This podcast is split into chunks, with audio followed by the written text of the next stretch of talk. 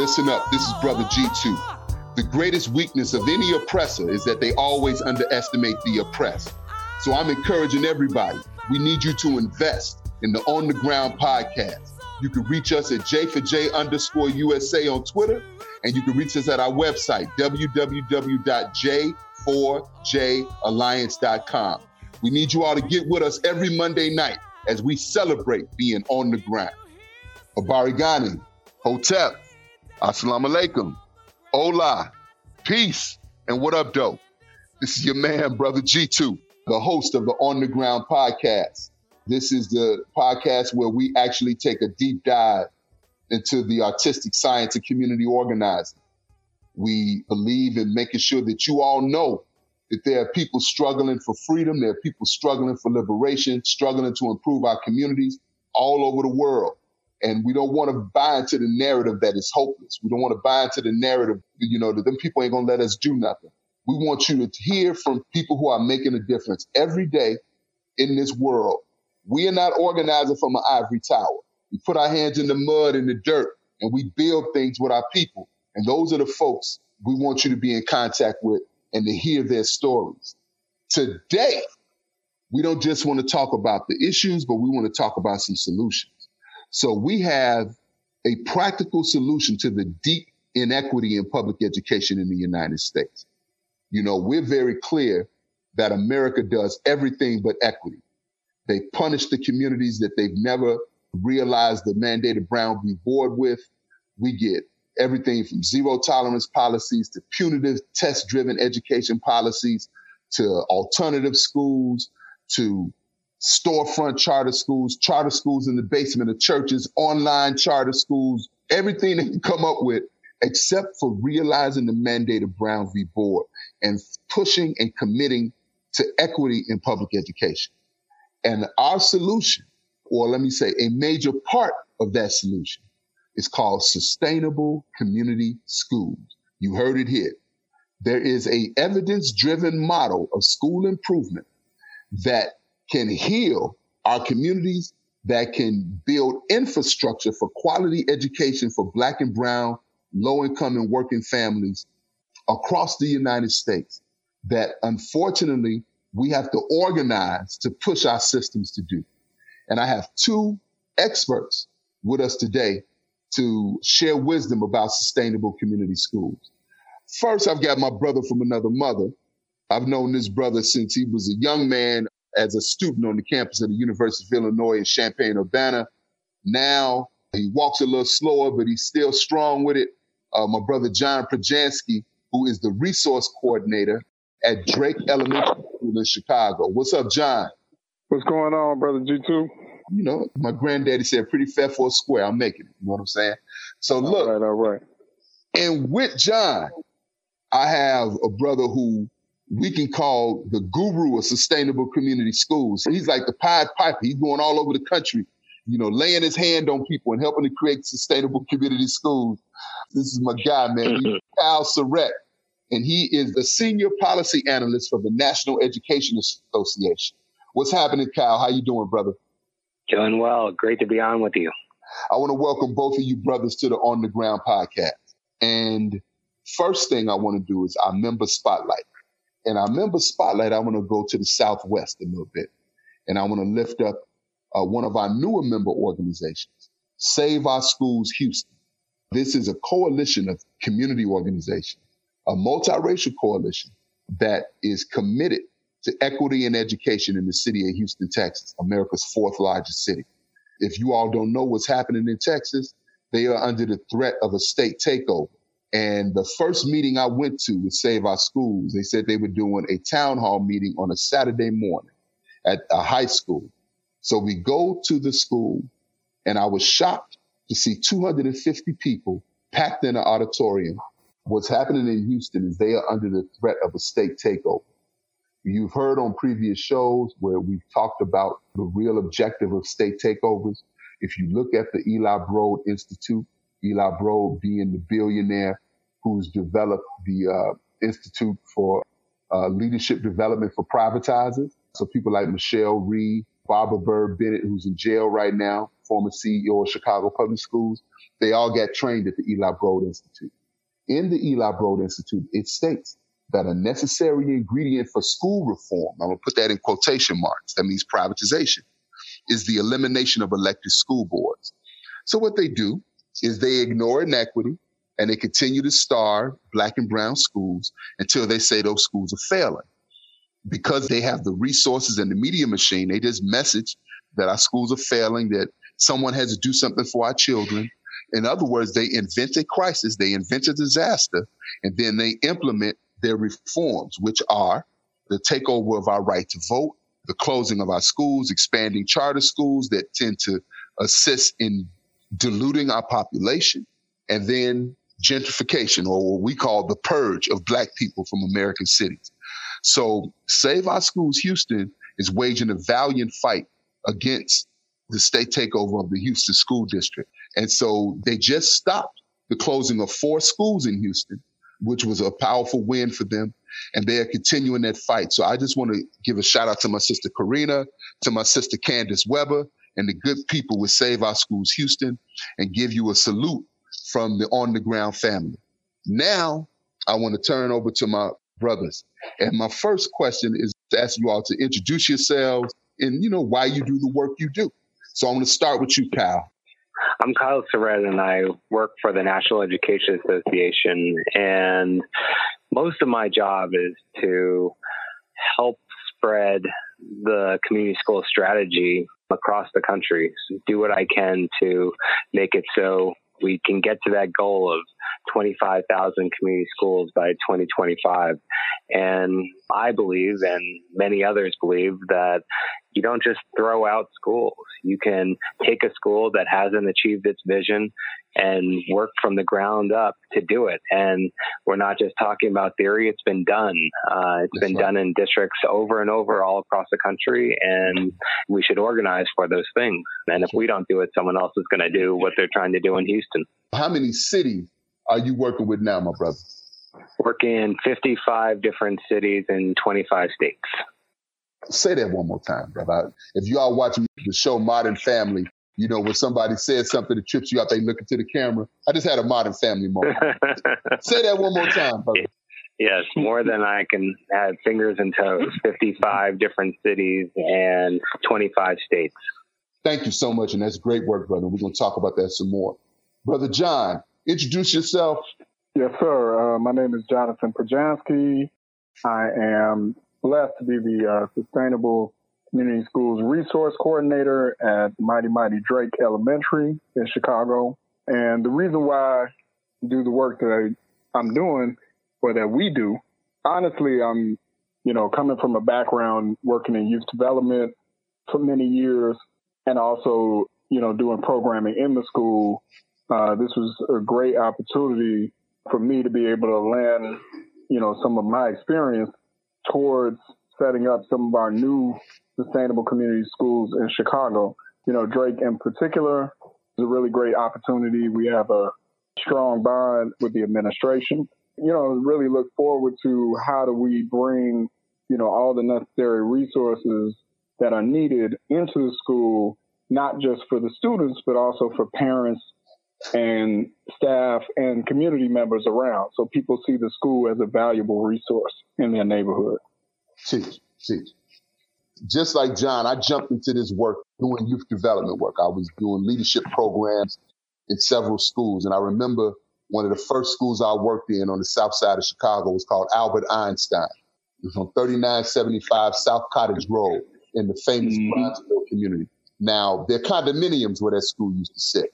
But I remember a school where there was one, to show you how long ago this was, one IBM 486 computer in every classroom. Windows so dirty that the school was dark. And it was like a two and a half year campaign to get clean windows in the school. I'm gonna tell a quick story. We were in a, um, myself and two of my partners in crime, we were doing a program called the Umoja Leadership Institute with a group of students. These were like fourth grade youth. Mm-hmm. And we're in there trying to talk about Marcus Garvey and the red, black, and green flag. And, you know, in every class, you usually have a child that's an old soul, right? And we had a little mm-hmm. brother in our class named Frank. And Frank was a little boy that was, he was real little, but he had a voice like this.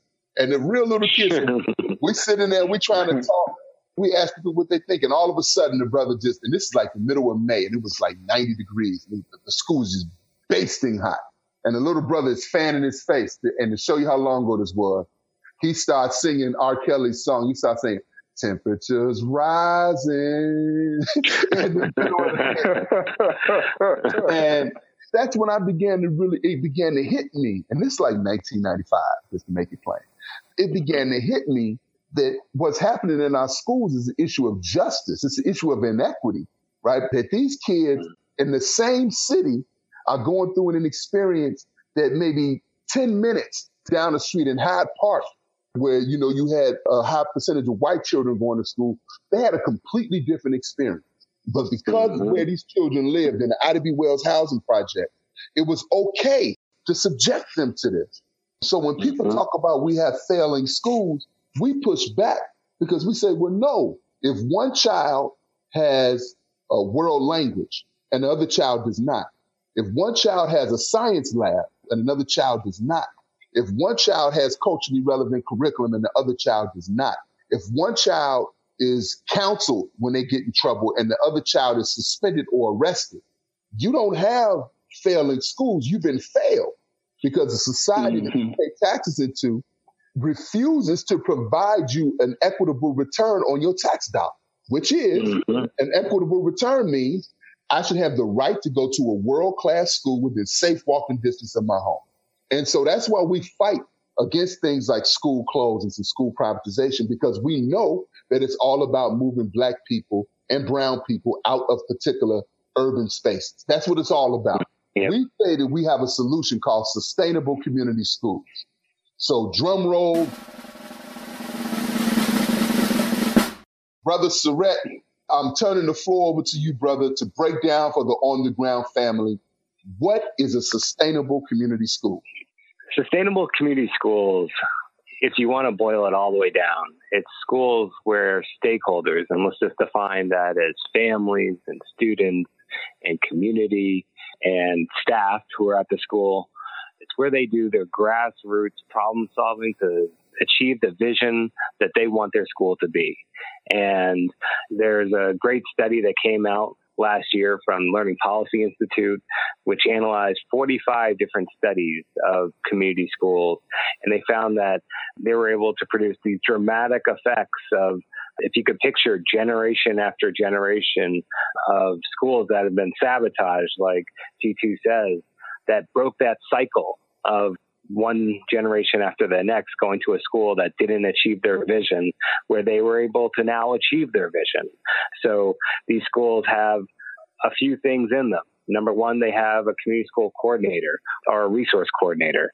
And this person leads the process of deep visioning to figure out what is it that they want their school to be? What do they love about their school? But then what's the next question? What do we want our school to be? And then the second thing that they do is they do this problem solving together. They figure out how do we achieve the school that we want to have. And then at times they bring in these partnerships to help achieve what they want to achieve. So sometimes the solutions they have, they don't need a partnership. And sometimes the solutions they need, they do need a partnership. But the one thing that I think everyone should know is that these schools don't just focus in on what uh, a lot of folks think of as wraparound supports like bringing in eyeglasses and dental care. The really transformative sustainable community schools focus in on curriculum so that curriculum is interesting to the students and that the curriculum looks like the students and their neighborhood.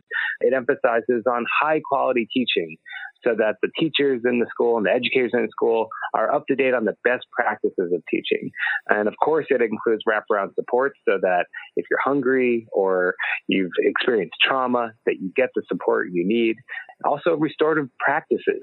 These studies that I talked about earlier, the 145 studies, they reveal that you can't achieve a vision that you want in a school without having an environment where you have true relationships. There's a saying in this uh, in this work that you can't repair a relationship that doesn't exist. So what restorative practices does is develop uh, relationships between the different stakeholders inside of schools and outside of schools so that they can have a, a great community to work in. So, restorative practices as opposed to what? For folks who don't know what restorative practices are, restorative practices as opposed to what? Oh, harsh, no nonsense discipline practices where feels like you're in a prison, all the stuff that um, has been proven to not to work, and no one wants to go to a school where you, you don't feel uh, respected as an individual. So restorative practices is a proven strategy where you don't treat students like they're the jail uh, mates. You treat them respectfully, and and you create a relationship between educators and students and family members and each other and the community. It's just proven over and over and over that you just can't achieve the vision that you want to achieve in a school without having those relationships in place. And then two more pillars, because there are these six pillars of community schools.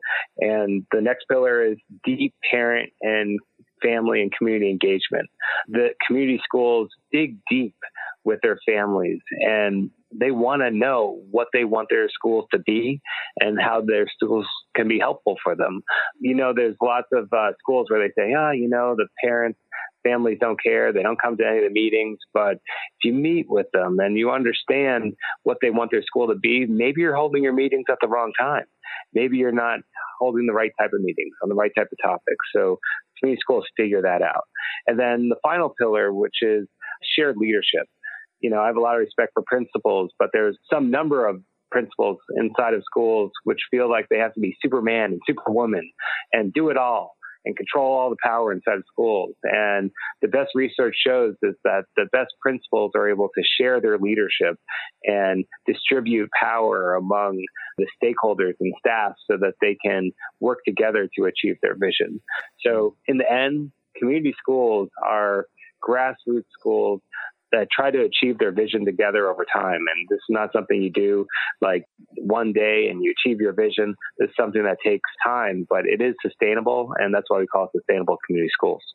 Thank you, Cal. Appreciate that. And so for our listeners, it's important to know, like you said, the Learning Policy Institute has identified that this is an evidence based strategy for sustainable long term school improvement, not privatization scheme, where they pick the kids they want, kick out the ones they don't. So at the end of the year, they look more attractive in order to get more schools. That you can see over a sustained period of time that in sustainable community schools, usually the first thing that happens is the attendance goes up because young people now enjoy being in school because you've built your vision for the school with them. You haven't heaped it upon them, right? With parents and community. And then we begin to see things like young people feeling more at home, young people addressing some of their social issues with counselors and things of that. And then you see the academic improvement. So if this works, the question that I think our on the ground family has to ask themselves is why isn't this spreading all over the country?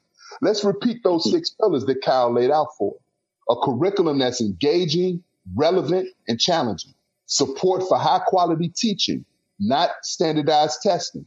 So what does that mean? That may mean things like smaller class sizes or relevant professional development, mentoring between veteran teachers and younger teachers. It can mean a, a number of things. Appropriate wraparound supports for every child. In other words, you have the things in place that help meet the needs of the child and remove the obstacles to that child being successful. A student-centered school climate. So our children should not go to schools where they are made to feel as if they are the problem right? And then meaningful parent and community engagement, or what we sometimes call transformative parent and community engagement. So parents shouldn't be treated as if they stole something when they come to the school. They should be welcomed and the school should have organized, structured activities to maximize the community wisdom or the community knowledge that people in the community bring into the school. And then, as my brother said, finally, what we call inclusive school leadership. So if you're a principal and you don't believe that Miss Jones, who has a high school diploma and that's it, has anything meaningful to offer, then you can't lead a sustainable community school. If you don't think that the seventh and eighth graders in your school or the sixth graders in your school should have some type of say or some way for their voice to be heard, then you can't be the leader of a sustainable community school. So thank you, Cal, for breaking it down. Now, in a minute, I just want our, our listeners to know we're going to get into how you actually win sustainable community schools. But John, you heard the six pillars. Can you share with our on the ground family what has been the impact of the sustainable community school model on Drake? But let me paint this picture first, everybody, right? They've been closing schools in Chicago since 2003, 2004, right? The first initiative was called Renaissance 2010 under former Mayor Daley. Said they were going to um, close 100 underperforming schools. I want y'all to hear this language in order to create 60 new schools. Right? And these new schools were either going to be charter schools, contract schools, or CPS performance schools. And there are these things called contract schools that I don't want people to miss on our radar because we often are very critical of the charter school industry, but there are contract schools that have also had a devastating effect on our communities. And I'll, I'll name some of the, the main players so that you all can, whatever city you're in, you may have heard of them. In Chicago, the biggest contract school company was, is called the Academy of Urban School Leadership. And one of the biggest ones around the country is called Edison Schools. Edison Schools were once in Philadelphia. They were in Baltimore. I don't know where else, but these are public schools that have union teachers, but they also sign five year contracts with schools and they, they don't have to have the same discipline policies or admission policies. So they can admit who they want and kick out who they don't.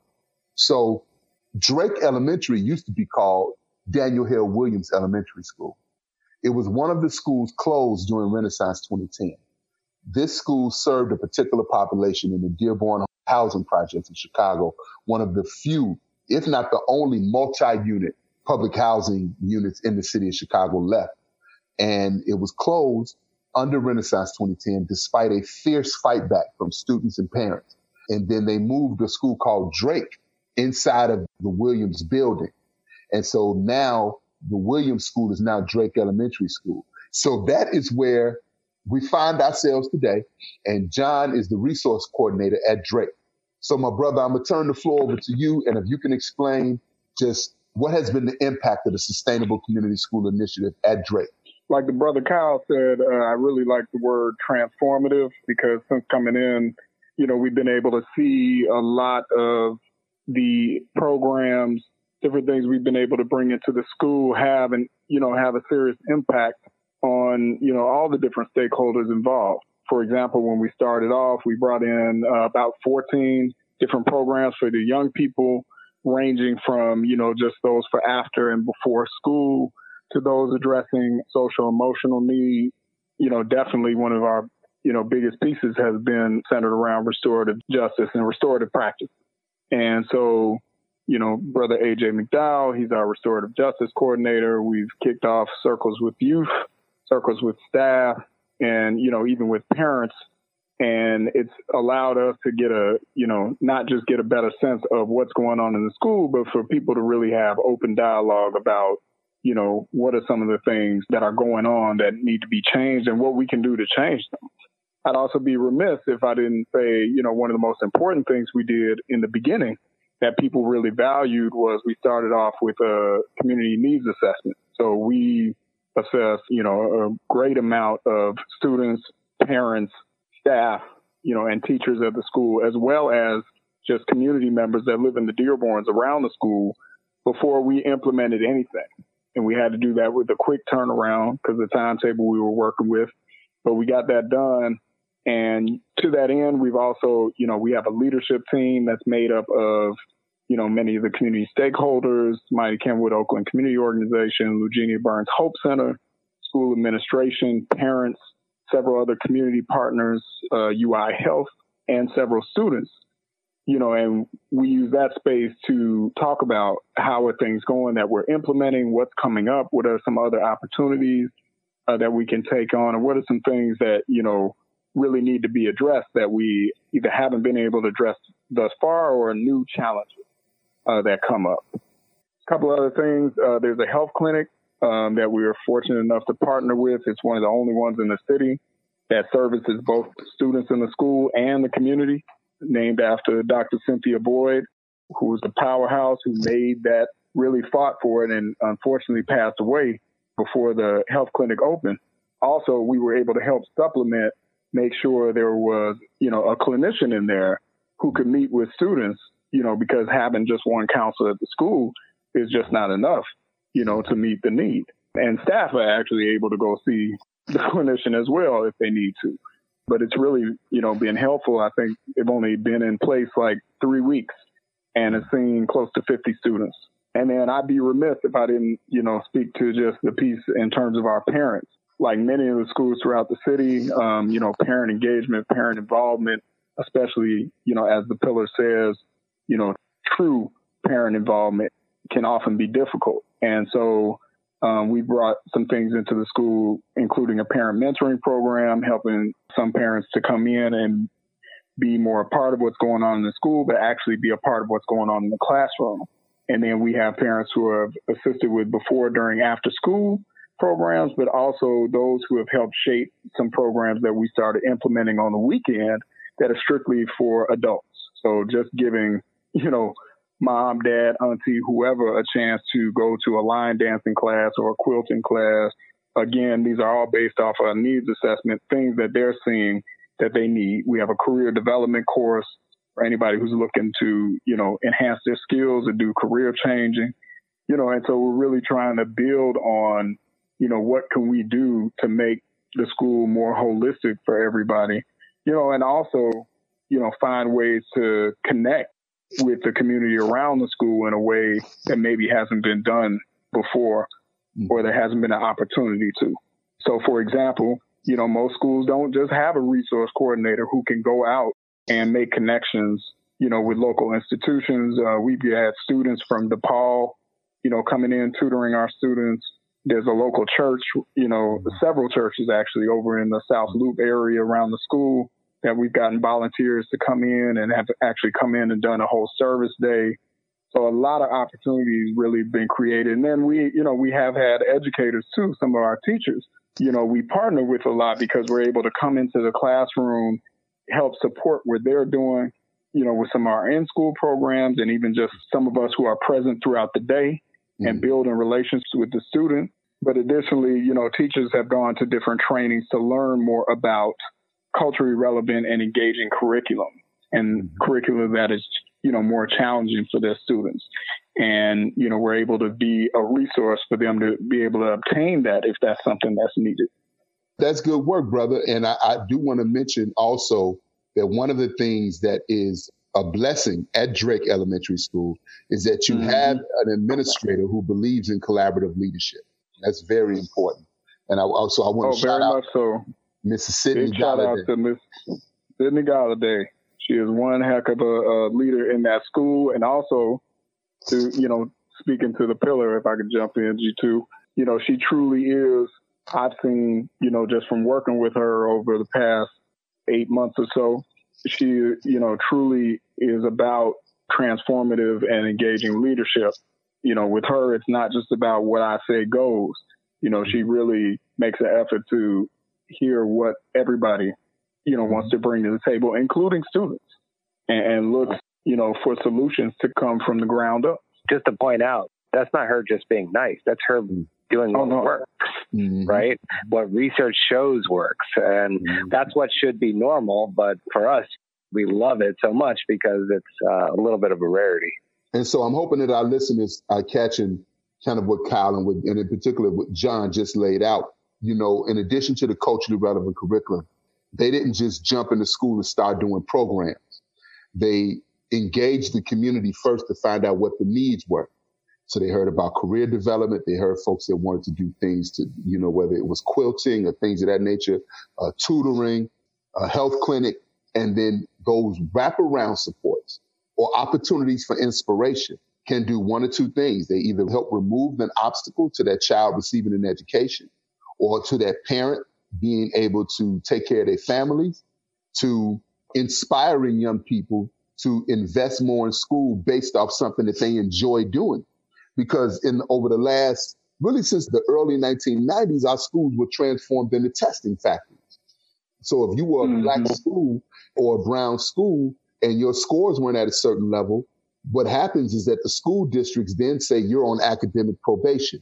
So they narrow your curriculum. So you may used to have art. Now art is gone and you have a double session of reading block, a double session of math block. And then the joy that should be part of your educational experience leaves. When many of our young people, the light goes out because they're not being inspired. So the sustainable community schools model, I believe, operates in the spirit of what folks talk about in Finland, one of the world's top education schools. I think Finland is like number two right now. And folks in Finland say that the schools must be ready for the child, not the other way around. Right. So mm-hmm. whatever issues the children right, right. go with, you have to have the resources to address their needs. Again, this is very, uh, Poker, getting this is very informative, but you know that this podcast is rooted in the artistic science of community organizing. So, Kyle, I want to um, mm-hmm. turn the mic over to you and just, if you could briefly share first, you know, just reiterate how many cities you work with, and then share some of the strategies that people have, have used to win sustainable community schools. In the 25 states that we're working in, uh, that I'm working in, we've learned a lot because if we just had to track a little bit back, community schools have existed since the late 1800s. So we're talking a long time. And no one took the time to scale community schools across the country in the way that charter schools are being scaled by the privatizers. If you look at the top 100 districts, what I mean by student enrollment, the charter school industry are scaling in the biggest districts across the country. And no one did that for community schools. So we have community schools kind of scattered around the country. It wasn't until some of us came together to create the Alliance to Reclaim Our Schools, which goes by AROS, and G2 and I were part of that, that we started to come up with a plan of how could we scale the number of sustainable community schools across the country? And six years ago, I think somewhere around there, uh, we started and we've learned a lot. And so the way that we scale now is number one is if we have an interested like union and interested community organization that really want to push for sustainable community schools and other things like that they want to see in their schools, like lower class size and stuff like that. Now, step number one is form a coalition. And there were coalitions before the Alliance Reclaim Our Schools. And, you know, if one day uh, Alliance Reclaim Our Schools goes away, there will be coalitions after. But the one thing that AROS did was unify education coalitions around strategies to limit the privatization agenda and give ideas so we're not just saying no, but we're saying yes to things. So, step two, dig deep with the people inside those coalitions so you get what they want in their schools. So people won't show up just because you say show up. They want to show up because they want their dreams realized. So in city after city all across the country, this formula has worked and it's not one that's I don't think new to any of the listeners, but it does take doing. So after your education coalition is formed, what do you do with it? The things that have worked are you have to go and pass policy for community schools and the other things that you want. So picture your coalition working to elect a school board that believes that it is their job to grow the number of community schools in your district. And if your school board doesn't agree with that, then our job of our coalitions tend to be finding new school board members that do support that vision. And if your superintendent doesn't believe in community schools, the same thing goes for the superintendents. There's 14,000 school districts in our country, and the superintendent can find another place. But where we are, we want superintendents that believe in community schools, and it's a core part of the strategy of the district for school improvement. So, step one, form that coalition. Step two, use the power of that coalition to win community schools. Because as you heard, part of the elements of community schools is having a community school coordinator inside of schools. And that costs money. So some superintendents will say, well, every principal has a budget. You just principal decide to hire a coordinator if you want one. But a lot of times that puts principals in this bad situation of deciding, and the people inside those schools in a bad situation of deciding should I have one fewer third grade teacher and have a community school coordinator? And that's not right. We need to expand the pie. And districts can sometimes get rid of some of those high paid consultants and or we could realize that we could tax the rich or something like that to get greater investment in community schools. So there was one like we made this mistake in the early days is that we felt like after we won community schools, funding for community schools, that we won and like we could just watch the district go and do it. But it turns out that you need that coalition power before you win to get the win and after the win because the same districts that you know, a lot of our district folks, like sometimes we vilify them and sometimes they're great, right? And I think both are true. But, you know, people inside of schools are working hard every day to try to achieve stuff. It's just sometimes their instincts aren't always right. So we found that the need for a coalition extends past winning the policy. So using our coalition to one, get a seat at the table in the implementation of community schools. And when the district or someone else tries to shortcut what it actually means to be a community school, maybe they just say community schools are pillar number three, wraparound supports, and that's it even though the research will tell you that you need all the pillars and you need a community school coordinator and, and, and the such, that's when your coalition power needs to kick back in to uh, make sure that you're doing the right thing. Oftentimes we see in cities across the country, a district will say, yeah, we're doing a needs and asset assessment. And then you ask them, uh, how'd it go? Well, they talk to 1% of the population. So if you think about your school, your families and your students and your staff, you're going to get answer maybe A, B, and C as the high priorities for the folks that just show up. But if you dig deep, and the research that we've done shows that most really effective visioning and needs and asset assessments that these community schools do tend to take six months or a year. Because if you have 500 students inside of a school, that means that there's probably a thousand family members caring for those. And how long does it take to talk to a thousand family members? It's not hmm. a week or two. It often right. takes a bit of time. So step one, form your coalition. Step two, win policy. Sometimes you can mm-hmm. negotiate for it. And so there's a strike in Los Angeles recently mm-hmm. where UTLA and the AROS coalition there fought really hard and they they had the opportunity to settle their contract without community schools but they decided not to go back until they won their community schools. So now they're getting ready to start 20 community schools this year and they're going to get another 10 the next year. So we found there are various ways to win but if i had to have a take home message for anyone listening form a powerful authentic coalition and don't stop using your power and have a big hand in implementation. Thank you kyle. And we actually have an event coming up. And so I want to share this with our listeners. On the 28th and 29th of May, coming to Chicago uh, will be my brother Kyle Serrette. And also, we will have elected officials and educators and students from Denver, Colorado, from Little Rock, Arkansas, and from Carter G. Woodson Elementary School, which is in Chicago. And all three groups are coming for a sustainable community school retreat for them to actually learn in a much deeper way the things that we've shared with you today, because they are actually waging campaigns in their local cities to win sustainable community schools. Uh, we're excited about that, and we're going to do a lot more of that, myself and my brother Kyle together. And so we'll be visiting John over at Drake Elementary School as a sustainable community school coordinator. So I want to thank both of you brothers for joining us tonight. I want to thank you for your time and for your expertise. You all have really offered some gems for our people today.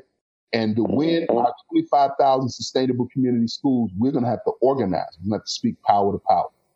I want to commend you all on the work, and I look forward to all of us working together to help make Leaders World better than we found it.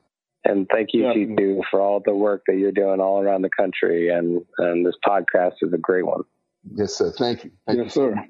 All right, family. So we have had my brother Cal Serrette and my brother John Pajansky. They were with us on the ground. Now, the theme of tonight's show is a little bit different, but the theme of tonight's show is Go Down Moses. You're like, wait a minute, G2, I didn't join up to go to church. I got you. But what we're saying is, listen to this song tonight. This song was uh, developed by one of our greatest, greatest composers and songbirds, Sister Roberta Flack. And Roberta Flack did more than love duets with Peabo Bryson, right? Roberta Flack had a long history of making socially conscious music. She's got one song also called Trying Times. Y'all got to check that out. It's dope. But she had another song called Go Down Moses.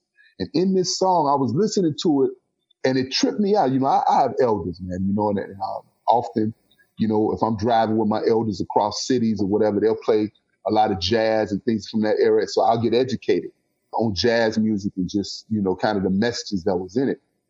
And in this song, she starts singing, not Moses, let my people go. She was like, people let Moses go. She was like, you don't need Moses. Moses needs you. You don't need Moses. And that was so powerful to me because that speaks to sustainable community schools.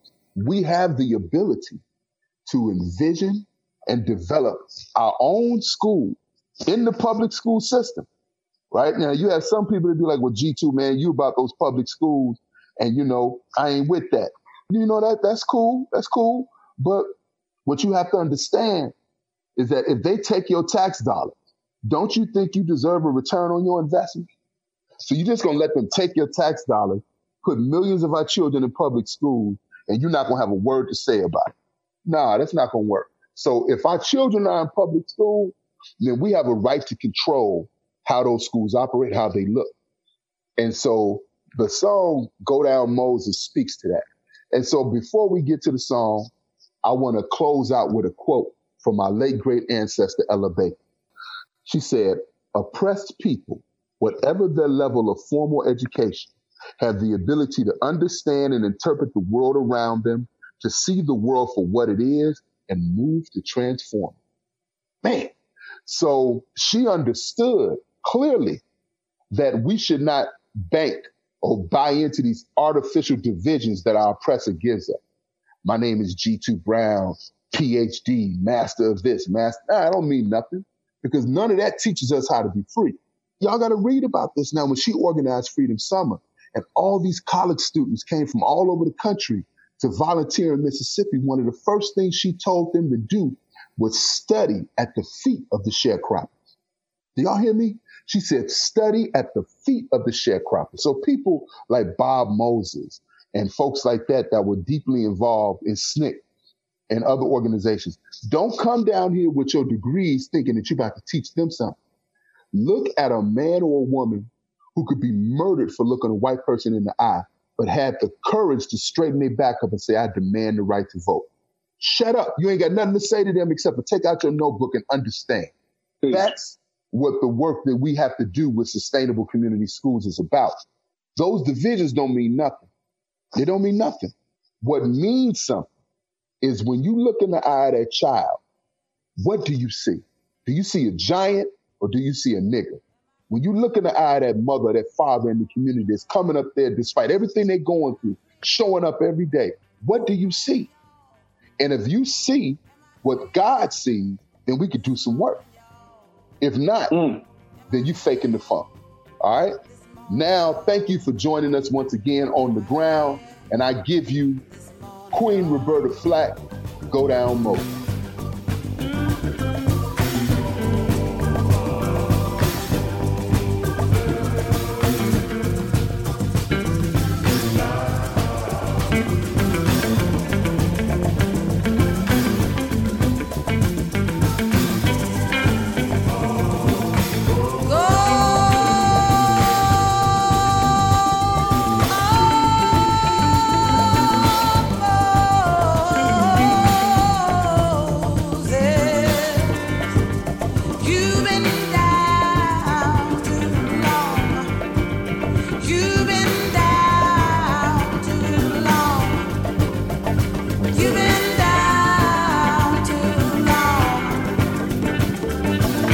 People let Pharaoh go.